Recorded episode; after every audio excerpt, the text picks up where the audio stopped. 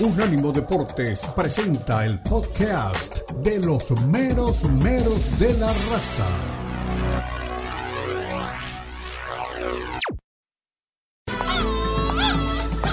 Llegan los meros meros de la raza. El poeta Leo Vega, Omar Orlando Salazar y Lalo Leal nos brindarán una perspectiva suspicaz sobre los últimos acontecimientos en la Liga MX, las principales ligas de Europa, América Latina y la MLS, porque son los meros meros de la raza en Unánimo Deportes.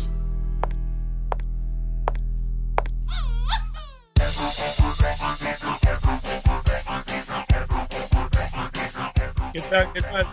Bienvenidos a los meros meros de la raza de este viernes 15 de diciembre. Sí, gracias a Dios es viernes y estamos aquí en los meros meros a través de Unánimo Deportes Radio 305-600-0966, el número de contacto con la raza. Pero escuchen ustedes, los saluda el poeta Leo Vega en los controles Johnny Morel y Dani Forni pero nosotros al lado de los nombres que le voy a tirar realmente quedamos muy chiquitos. Dígame si usted se va a separar de nuestra radio. Hoy estarán con nosotros Eduardo Lalo Leal, Israel de Gesa, Hugo Carrión y mi queridísimo relator don Omar Orlando Salazar. Son demasiados cracks para que usted intente, ni siquiera intente cambiar el dial. Bueno, ahora sí, vamos a los titulares. Llegó la hora de la verdad. Se jugó la primera final, el primer toque de la misma. Tigres y América no se hicieron daño, pero no solamente de Tigres y América vive el hombre. En el mundo Chivas, no nos dieron pelota ayer. Mandamos mensajes a todos los sitios de nuestra emisora. Menos mal que en otros lados nos dieron bola y lo publicaron. Se lo decíamos. Fernando Gago puede ser el nuevo técnico del rebaño sagrado y más tarde todo el mundo confirmaba que Bélico Paunovic, el mejor técnico que ha tenido el rebaño, desde la partida de Matías Almeida, sí, Bélico Paunovic se fue y Gago llegaría a dirigir el rebaño. Pero hay más novedades, como dice nuestro titular. Revelaciones. A la larga la verdad siempre aparece.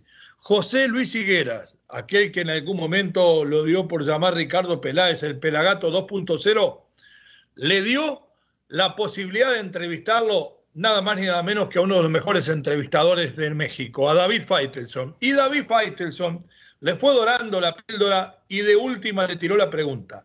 ¿Por qué se fue Matías Almeida de las Chivas? Se lo voy a contar ahora.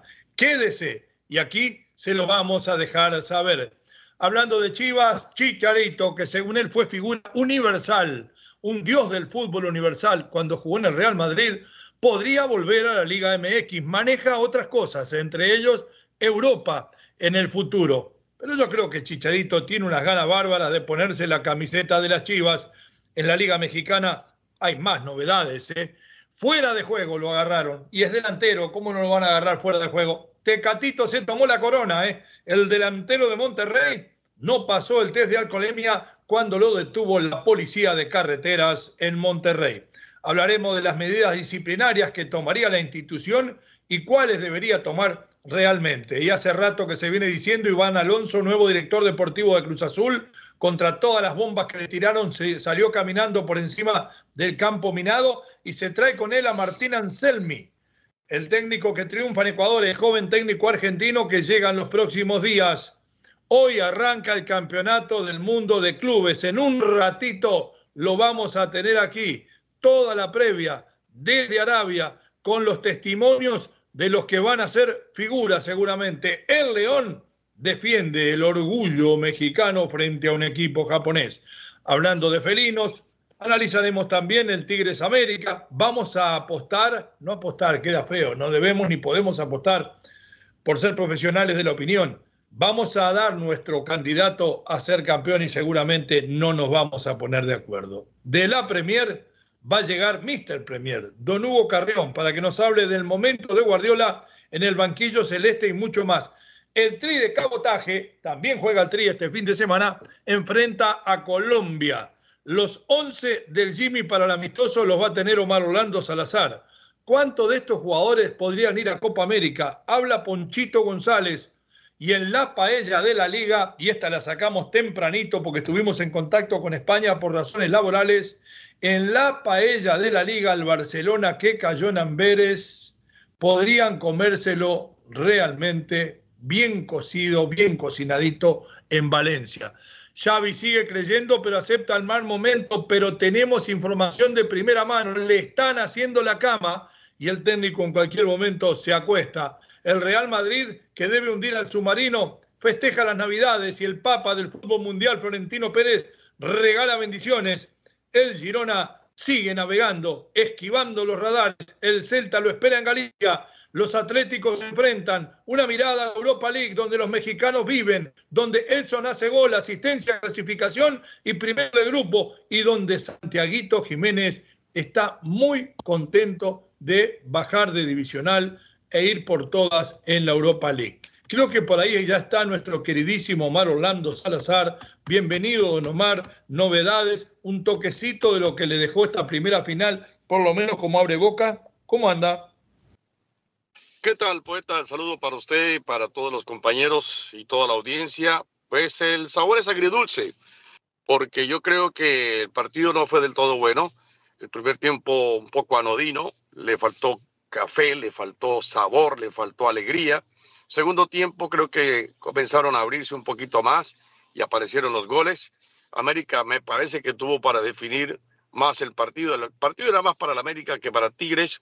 Tigres me decepcionó un poco, pensé que iba a ser mucho más en calidad de local, más agresivo, entendiendo que en lo que tiene que ver con el Estadio Azteca, eh, la propuesta será totalmente del América.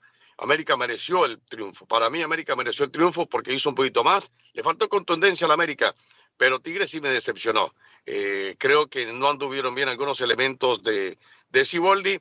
Y el arbitraje, no sé, no lo califico del todo bueno ni tampoco. ¿Usted habla del penalito que se comió el gato? Porque así le dicen sí, me parece que Ortiz allí, me parece que pecó. Del resto, por ahí alguna otra, una que otra tarjeta debió haber sacado pero no lo hizo del todo mal, pero tampoco no fue lo mejor. La verdad que el gato Ortiz este, se, defendió como gato entre la leña en un juego difícil. Usted ponga en el contexto, eh, cuando se juega una primera final, el volcán a punto de hacer ebullición, Gignac reclamando por un lado, del otro lado reclamando Henry Martin. Yo había dicho que este partido dependía de dos duelos muy, muy interesantes y donde había chances de que lo ganara Tigres. Porque en los dos extremos de la cancha se iban a jugar, se iba a jugar el partido como generalmente, pasa.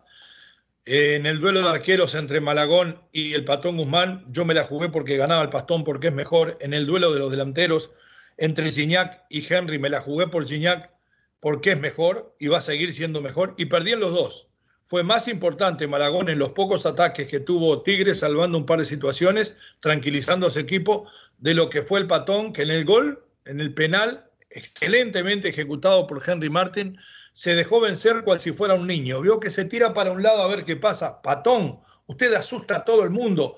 Siempre espera a que remate, no se tira antes. Lo hubiera esperado y a donde la tiró Henry, que la tiró bien, usted podría haber tenido chances de atajar porque si se estira cuán largo es, ahí llega. Lo mató la ansiedad, creo que en la lucha psicológica le terminó ganando eh, también el patón Guzmán a Henry Martin. O sea que los dos duelos que yo di a favor de Tigres, me equivoqué, ganó el América. Pero también le tengo que decir, Omar, para después ir al análisis profundo en, la próxima hora, que yo creo que América mostró todo lo que tiene, que América dio todo lo que tiene y que Tigres, no voluntariamente, sino por lo que hizo el rival, se guardó cosas.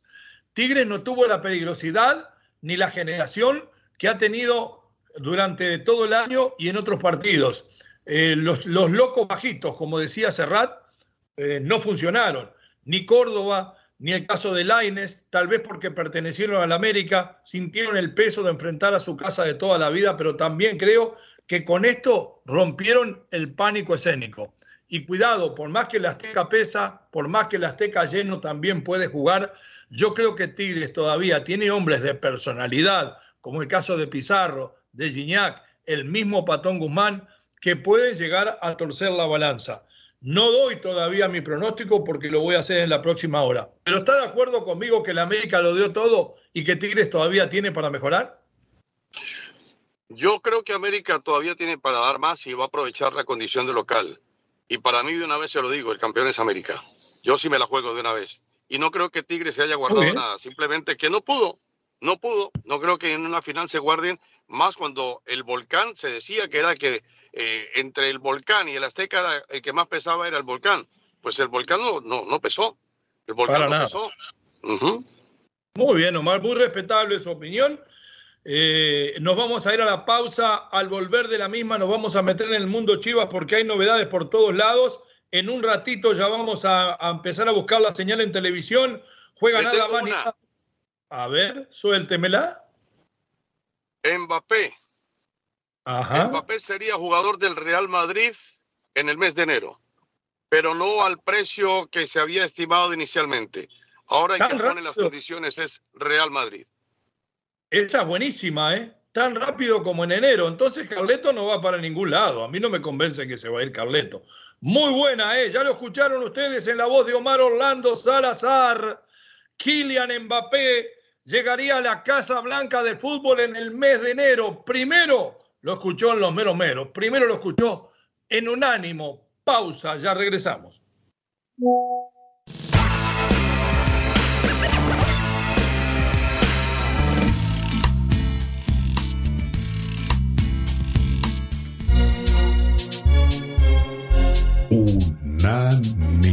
Unánimo Deportes.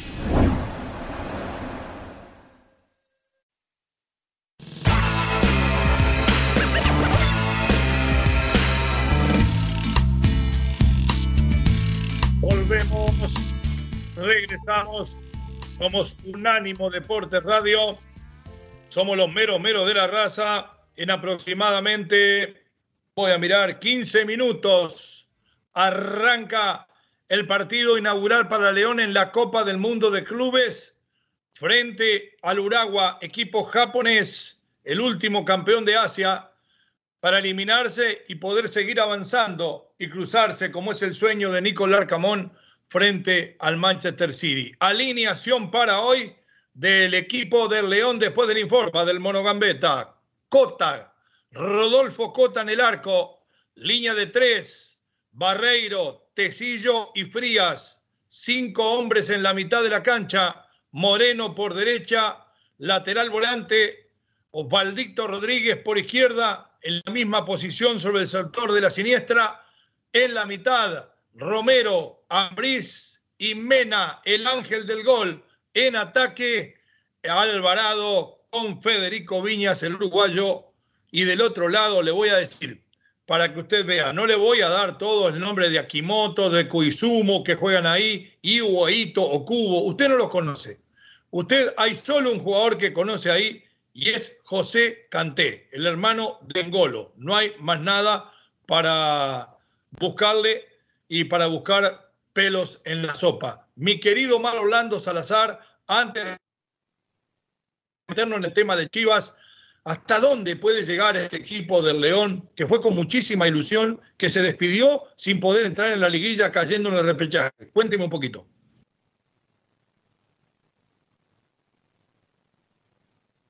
No lo tengo a Mar Orlando Salazar por ahí. Bueno, yo les voy a ir diciendo a ustedes. Este equipo que presenta el León hoy, para mí deja muchísimo que desear y creo que tal vez es lo mejor que tenga para poner en campo el bueno de Nicolás Arcamón. Le digo que me parece que le falta potencia a la hora de atacar, a la hora de definir. Convirtió pocos goles, por eso se terminó quedando fuera de la liguilla. Federico Viñas es cierto que anda derecho, que ha hecho muchos más goles de los que hizo en el América en esta su primera temporada con el León, pero si pasa del equipo japonés, y cuidado a no darlo por descontado, ¿eh? no es tan fácil tampoco, ¿eh? no es tan fácil tampoco porque tiene jugadores como Linsen, el holandés, que puede crear problemas. Tiene jugadores también como Jack, también jugador holandés, que ustedes no conocen, pero que juegan realmente muy, pero muy bien. Si pasa de aquí, en la próxima ronda se queda el León, lamentablemente. Vamos ahora sí a meternos un poco de lo que es el mundo de las chivas. Ya hablamos Sí, eh, Omar, lo escucho, sí. No, no, estaba aquí en una, en una diligencia. No sé si me había preguntado alguna cosa. Discúlpeme. Me había preguntado hasta dónde puede llegar el León que debuta en 15 minutos frente al Uragua en la Copa del Mundo de Clubes. Si pasa el equipo japonés, sigue avanzando, podrá llegar a meterse en semifinales. Yo no lo veo realmente porque ni siquiera pudo meterse en semifinales de liguilla, ni en liguilla.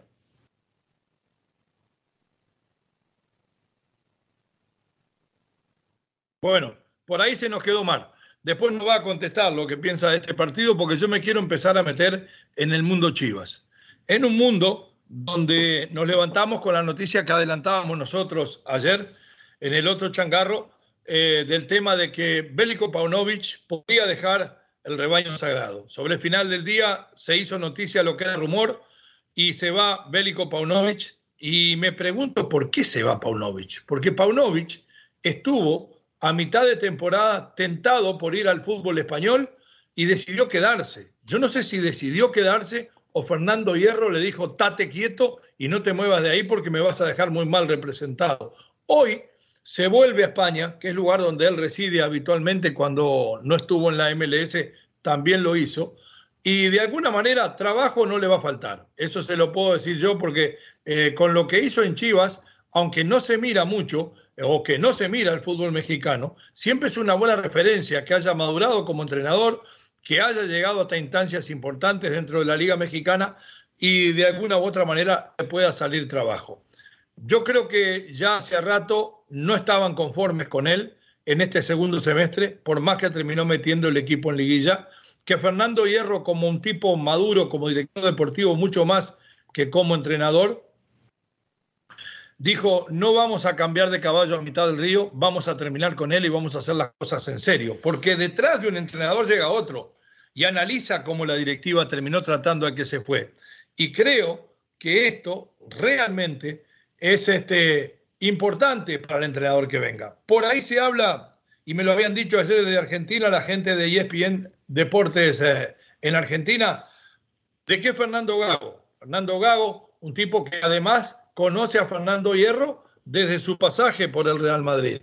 Los dos son ex Real Madrid y seguramente en algún momento coincidieron.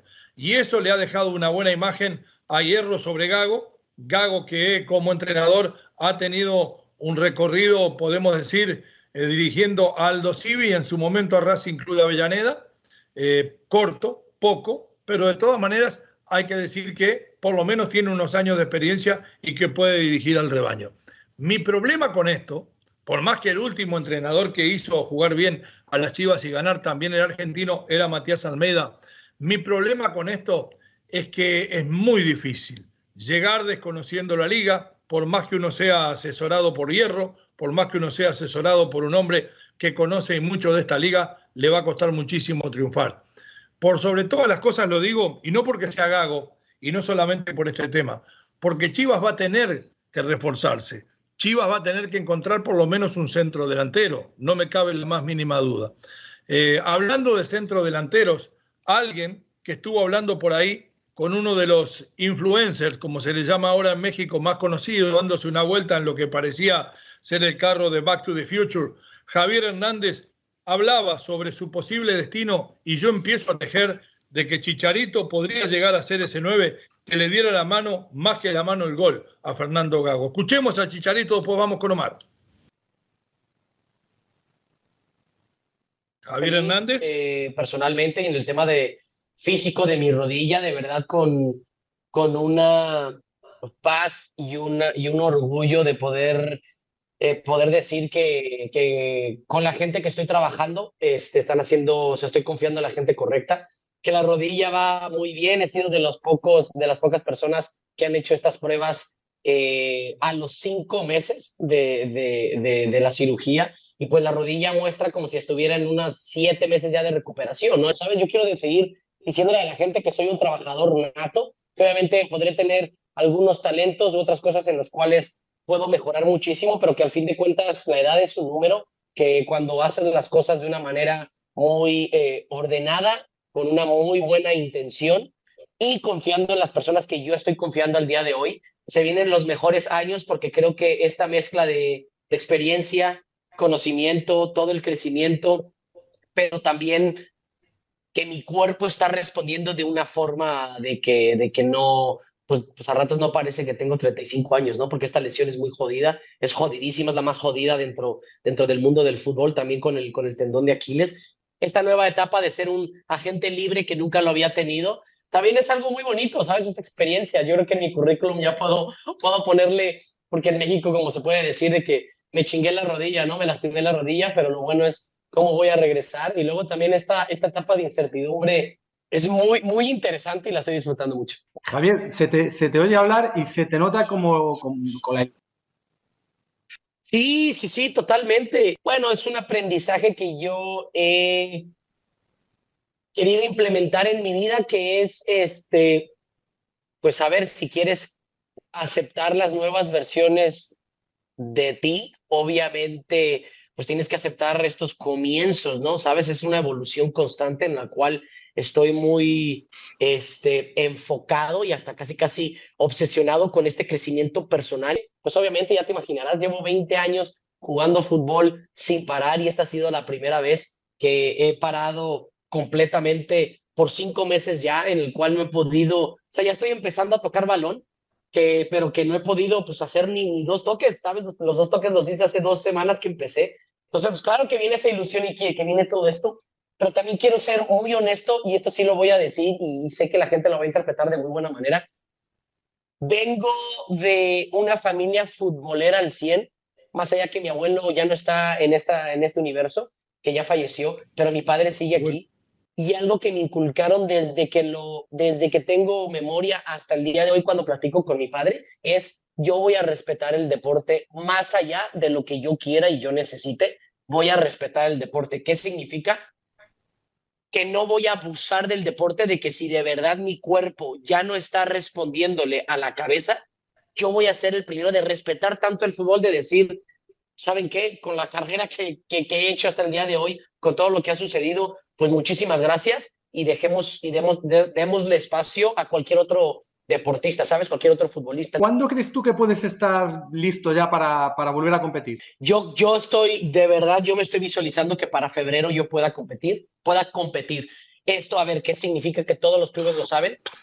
Y se los estamos haciendo saber, que es, obviamente después de esta lesión, más allá que mi cuerpo pueda estar en óptimas condiciones, pues necesito retomar un ritmo que todos sabemos que el ritmo solamente se adquiere pues jugando y en la práctica la recuperación es muy tediosa, es muy jodida porque no hay magia en esto. Al revés, hay que seguir una línea y hay que repetirla constantemente. Yo espero en febrero poder estar ya compitiendo. Eso no significa que esté 90 minutos o sí, sabes, la rodilla ahorita necesita la evolución otra vez. O sea, vamos a respetar completamente la evolución de la rodilla. ¿Estás viendo fútbol? Este, eh, eh, ahora que tienes más tiempo libre, ves más Sí, pero ¿sabes en qué me, me he enfocado? Más allá de estar viendo fútbol, es que de verdad lo van a ver y lo voy a empezar a mostrar, es he mejorado hasta cómo estoy caminando.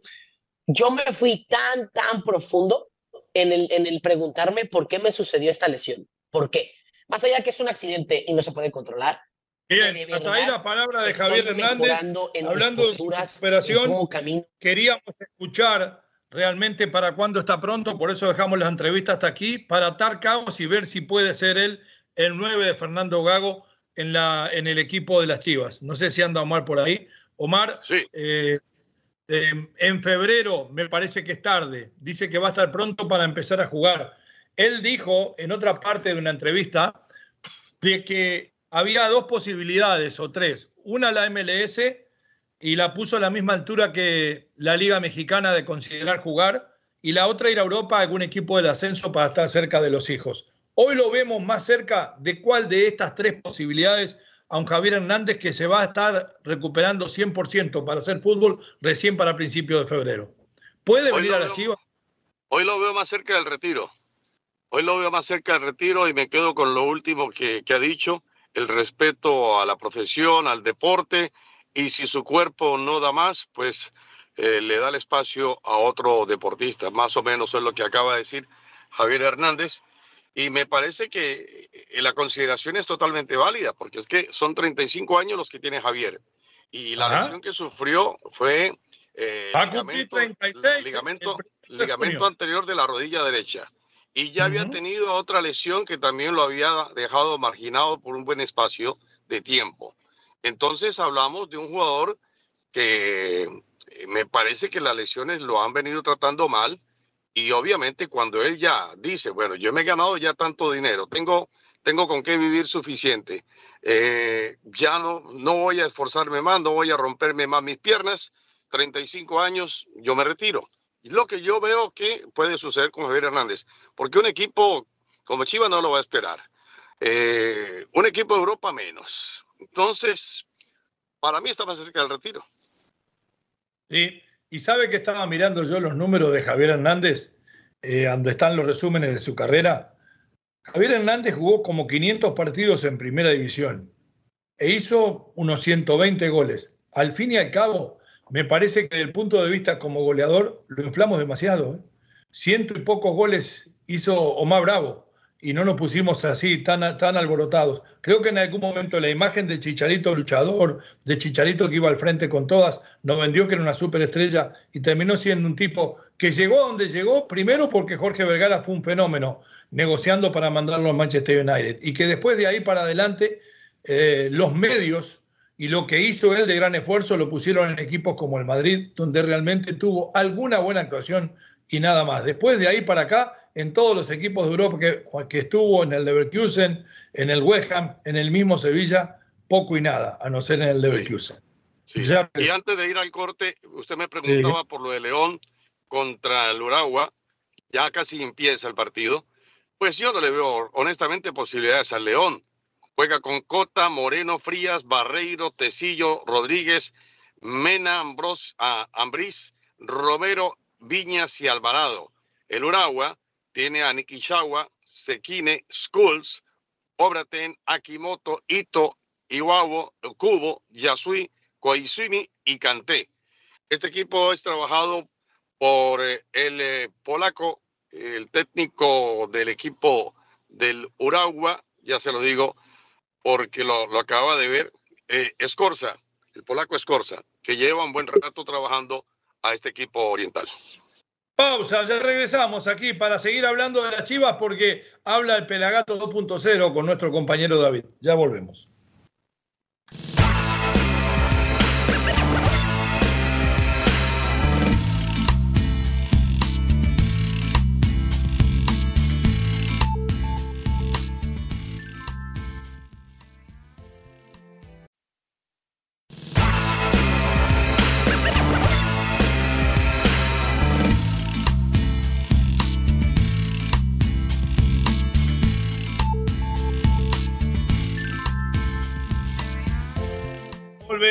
Regresamos. Somos Unánimo Deportes Radio, somos los mero mero de la raza.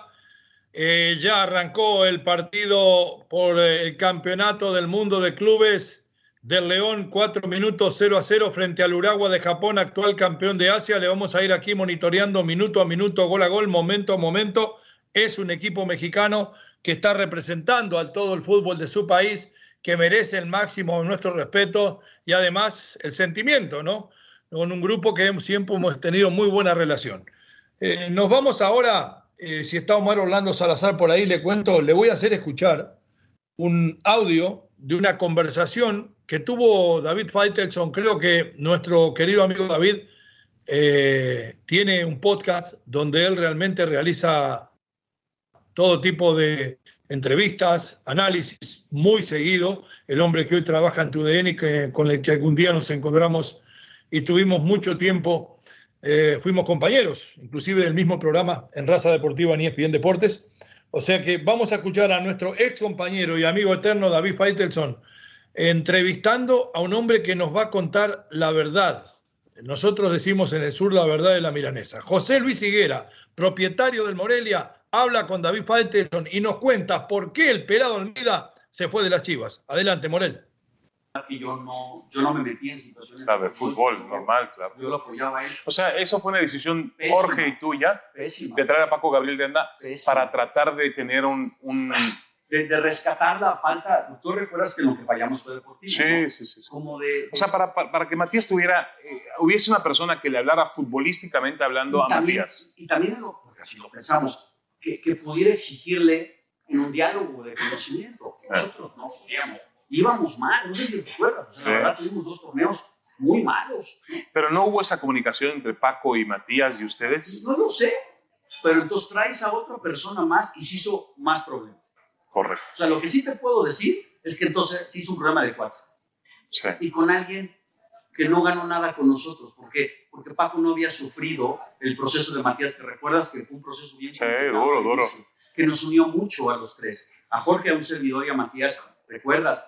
Toda la sacada de Reina, lo de Bravo, que no ganaba. Bueno, desde Matías, antes, ¿te acuerdas cuando, cuando Néstor estaba, Sí. estaba dirigiendo el Bueno. Chepo y, y llegó al aeropuerto que venía de fin de semana? Bueno, no, no, no vivió, o sea, nosotros lo vivimos, Sí. o sea, lo, lo sufrimos, lo, lo complicamos. Entonces, fue un error, fue un error de Jorge y un servidor, y tal vez mío, de haberle sugerido o de haber pensado que ese iba a ser un balance para ayudar a ¿ustedes no hablaron con Matías antes? ¿Lo dijeron, oye, Matías, No. vamos a traer un, a Paco Gabriel de Anda? No, a ver, decir, o sea, el- el- el pro- la, la problemática que, que hay que aceptarlo es que Matías estaba de acuerdo en traer un director deportivo que lo ayudara, pero él quería elegirlo y sugerirlo.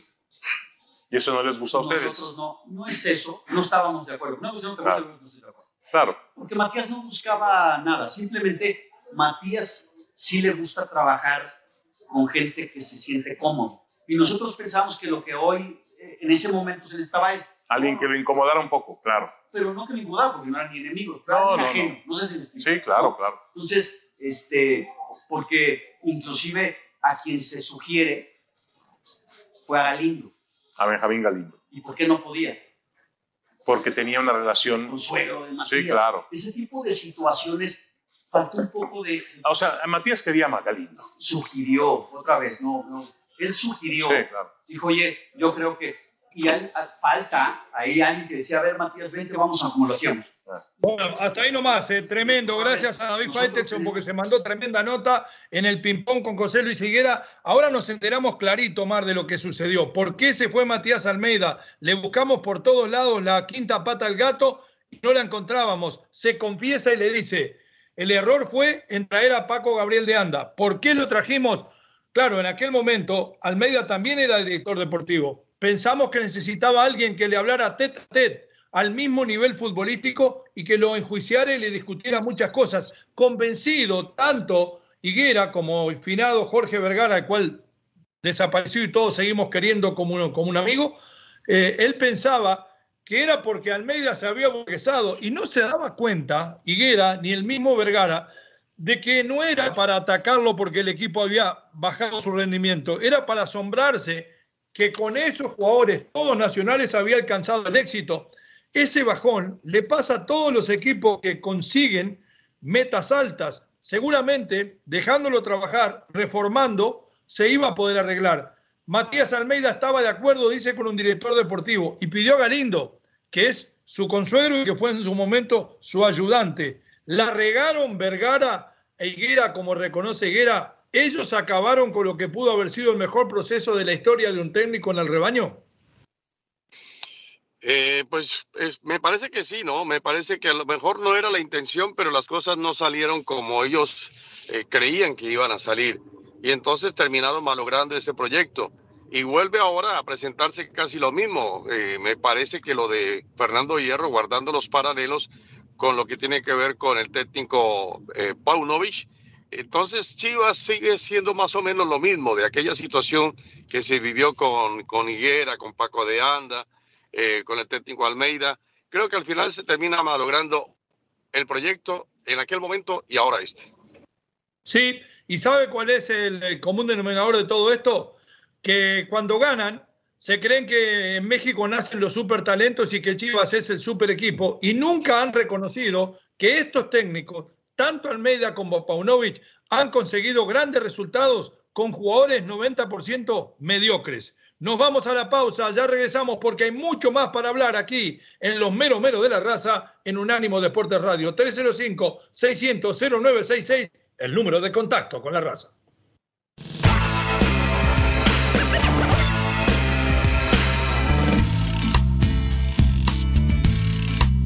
Recuerda que también estamos en Instagram. Unánimo Deportes.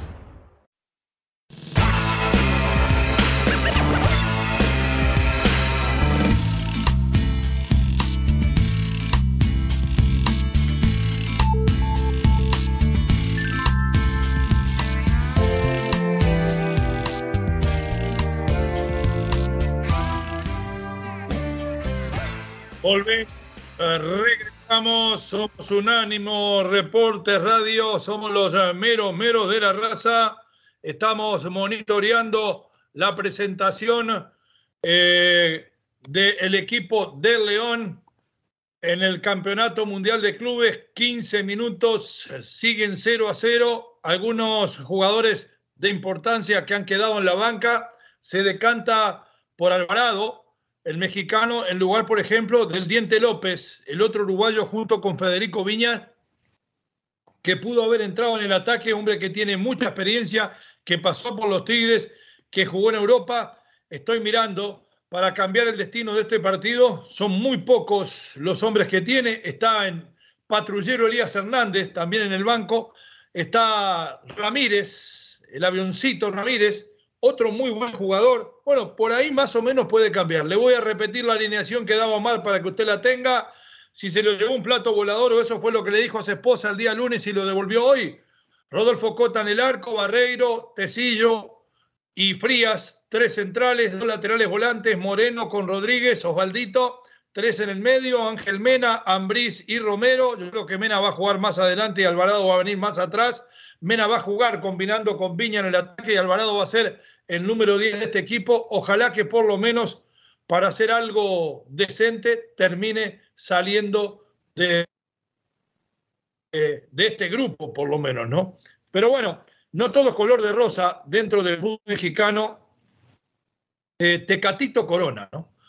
¿Recuerdan cuánta manija le dábamos a Tecatito Corona, que no lo quieren en el Sevilla porque es mexicano, porque fíjate con todas las condiciones que tiene, que es un gran profesional, que es un gran jugador? Bueno, a la larga, las cosas, como le decíamos, quedan sobre el tapete. El internacional mexicano, el puntero Jesús Tecatito Corona, eh, va a ser sancionado después de haber sido arrestado por manejar bajo la influencia del alcohol este miércoles en Monterrey.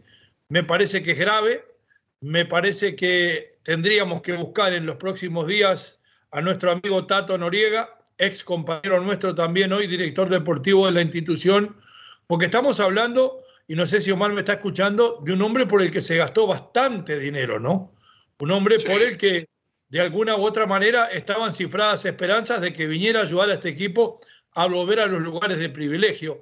¿Puede llegar esto a traer a colación el fin del vínculo entre Tecatito Corona y el Monterrey o se puede arreglar ahí? El comunicado dice, el club informa que al término de la sesión de trabajo y terapia física realizada esta mañana con Jesús Corona, se sostuvo una conversación con el jugador relacionada con los hechos acaecidos el pasado día miércoles. Queremos ofrecer disculpas eh, de todo lo sucedido y el club va de alguna manera a terminar tomando medidas. Yo quiero ver cuáles son las medidas que va a tomar el club. Le digo con sinceridad, la institución reitera su compromiso con la afición, con la comunidad eh, y que todo esto será vigilado y sancionado de la manera correspondiente. Todavía no estoy leyendo el comunicado eh, porque no se dice el tipo de sanción. Cualquier conducta de este tipo será sancionada categóricamente porque van en contra de nuestros valores e infringen los reglamentos oficiales que afectan la imagen y la reputación del club. Hasta ahí el comunicado de Monterrey. Me parece que es muy triste porque es un jugador que le puede dar mucho Club de Fútbol Monterrey en la vida y en la cancha rayado. ¿Cómo va a terminar todo esto, mi querido Omar? Yo creo pues que la sanción debe ser eh, naturalmente económica, no, no de otra manera, eh, de acuerdo con los reglamentos que ellos citan de manera interna. Y el jugador ya ha presentado excusas, dijo, dijo que habló con la esposa, eh, que está arrepentido, obviamente, como es normal después de haber cometido la imprudencia por el alcohol eh, Pero en este caso, claro, ¿no? Todos se arrepienten si los, si los agarran, si los cachan en el delito. Si no, son residentes, ¿no? Sí, claro. En todo caso, pues Tecatito no ha rendido todavía con el equipo de Monterrey, en eso estamos de acuerdo. Eh, bueno, ahora creo que por qué. Creo que ha jugado 13 partidos y, y, ha, estado lesionado también. Entonces, me parece que Tecatito tiene mucho por darle y ojalá sea en fútbol y no en alcohol al equipo de Rayados de Monterrey. Sí, y va a tener que darle eh, realmente y cuanto antes, porque se habla por ahí, eh, no juegan la misma posición, pero van a necesitar delanteros de todas formas que, que generen goles, que se va Rogelio Funes Mori a sustituir a Luis Suárez al gremio de Porto Alegre. Por ahí se quedaría con un hombre de menos, aunque creo que tiene el uruguayo Rivero, que también puede hacer algo parecido a lo de Rogelio Funes Mori. Ahora, usted sabe que es una situación dificilísima. Le explico porque a mí con mi función como vicepresidente deportivo en Europa me ha tocado vivir. Eh, usted tiene al mejor jugador o a uno de los mejores jugadores de los más reconocidos de su equipo y lo cachan de esta manera. Eh, a mí me pasó, peor todavía, en plena competencia. Y usted dice, ¿qué hago? Le digo al entrenador que se lo voy a sacar, le quito parte del rendimiento del equipo, lo multo solo económicamente, que tal vez en el caso de Tecatito le duela poco porque dinero no le hace falta. Es una decisión difícil. Yo le digo la verdad, yo me pongo en el lugar de nuestro amigo Tato Noriega y le pongo una sanción ejemplarizante. Ejemplarizante sería descontarle por lo menos un mes de sueldo, que eso debe ser mucho mal. Porque eso de ponerle mil, dos mil dólares de multa, se ríe. Usted gana 30 mil, bueno, este mes no lo cobra. Sancionado por este acto y preséntese con el abogado que quiera. Yo creo que no solamente lo ayudaría a escarmentar, Después hay que darle apoyo, porque hay que estudiar si esto no es una adicción también. Cuidado que capaz que no fue un acto de indisciplina en algún momento. Usted se acuerda de lo que ha pasado con muchísimos jugadores en México, ¿no? Eh, que nosotros conocemos muy de cerca. Tal vez el hombre tenga un tipo de adicción que además de sancionar, necesite un apoyo psicológico, porque también no todo el mundo lo hace por malo, ¿no? Ni por querer pasarse de vivo. Tal vez el hombre está enviciado. Pues ojalá que no, la verdad que eso sería lo, peor. Ahora, la esposa del Tecatito ha salido a los, a los medios de comunicación, a las redes sociales, a frentear la situación. Fue el periodista Willy González de Multimedio Deportes el que hizo esa denuncia tras conocer el caso con la policía y ha exhibido los mensajes que recibió en redes de la esposa del Tecatito. Eh, entre comillas pone la señora, a mí me parece una falta de respeto que se hable de más siempre solo por vender, ir a cenar en pareja después de ir a trabajar y tomarse dos cervezas en la cena es falta de respeto. Y él ahorita está entrenando y recuperando. Mejor vaya a ver el barrial, es lo que le dice la señora al periodista. Eh, pues la verdad, esperamos que haya sido una cosa pues allí muy normal, pero el tema es cuando ya la policía entra y y le hace la prueba de alcohol y, y, pasa la prueba de alcohol. Sí, pasa el límite del alcohol. Entonces, no era que hubiese sido una cervecita.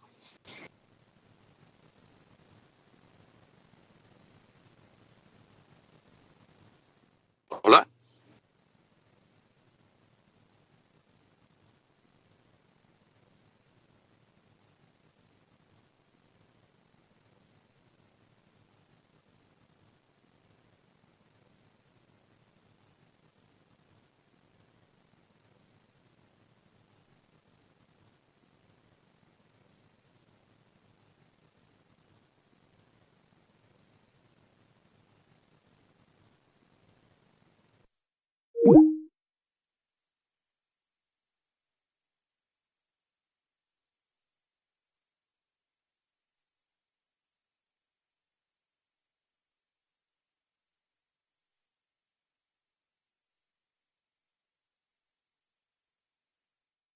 Hay novedades en el tema de otros equipos.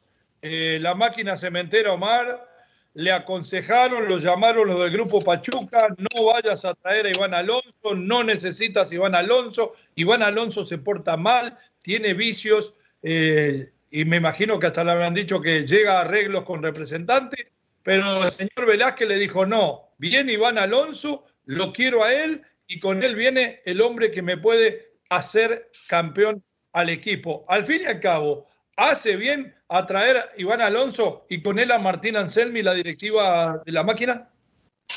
Lo sabremos solo en cuestión de meses.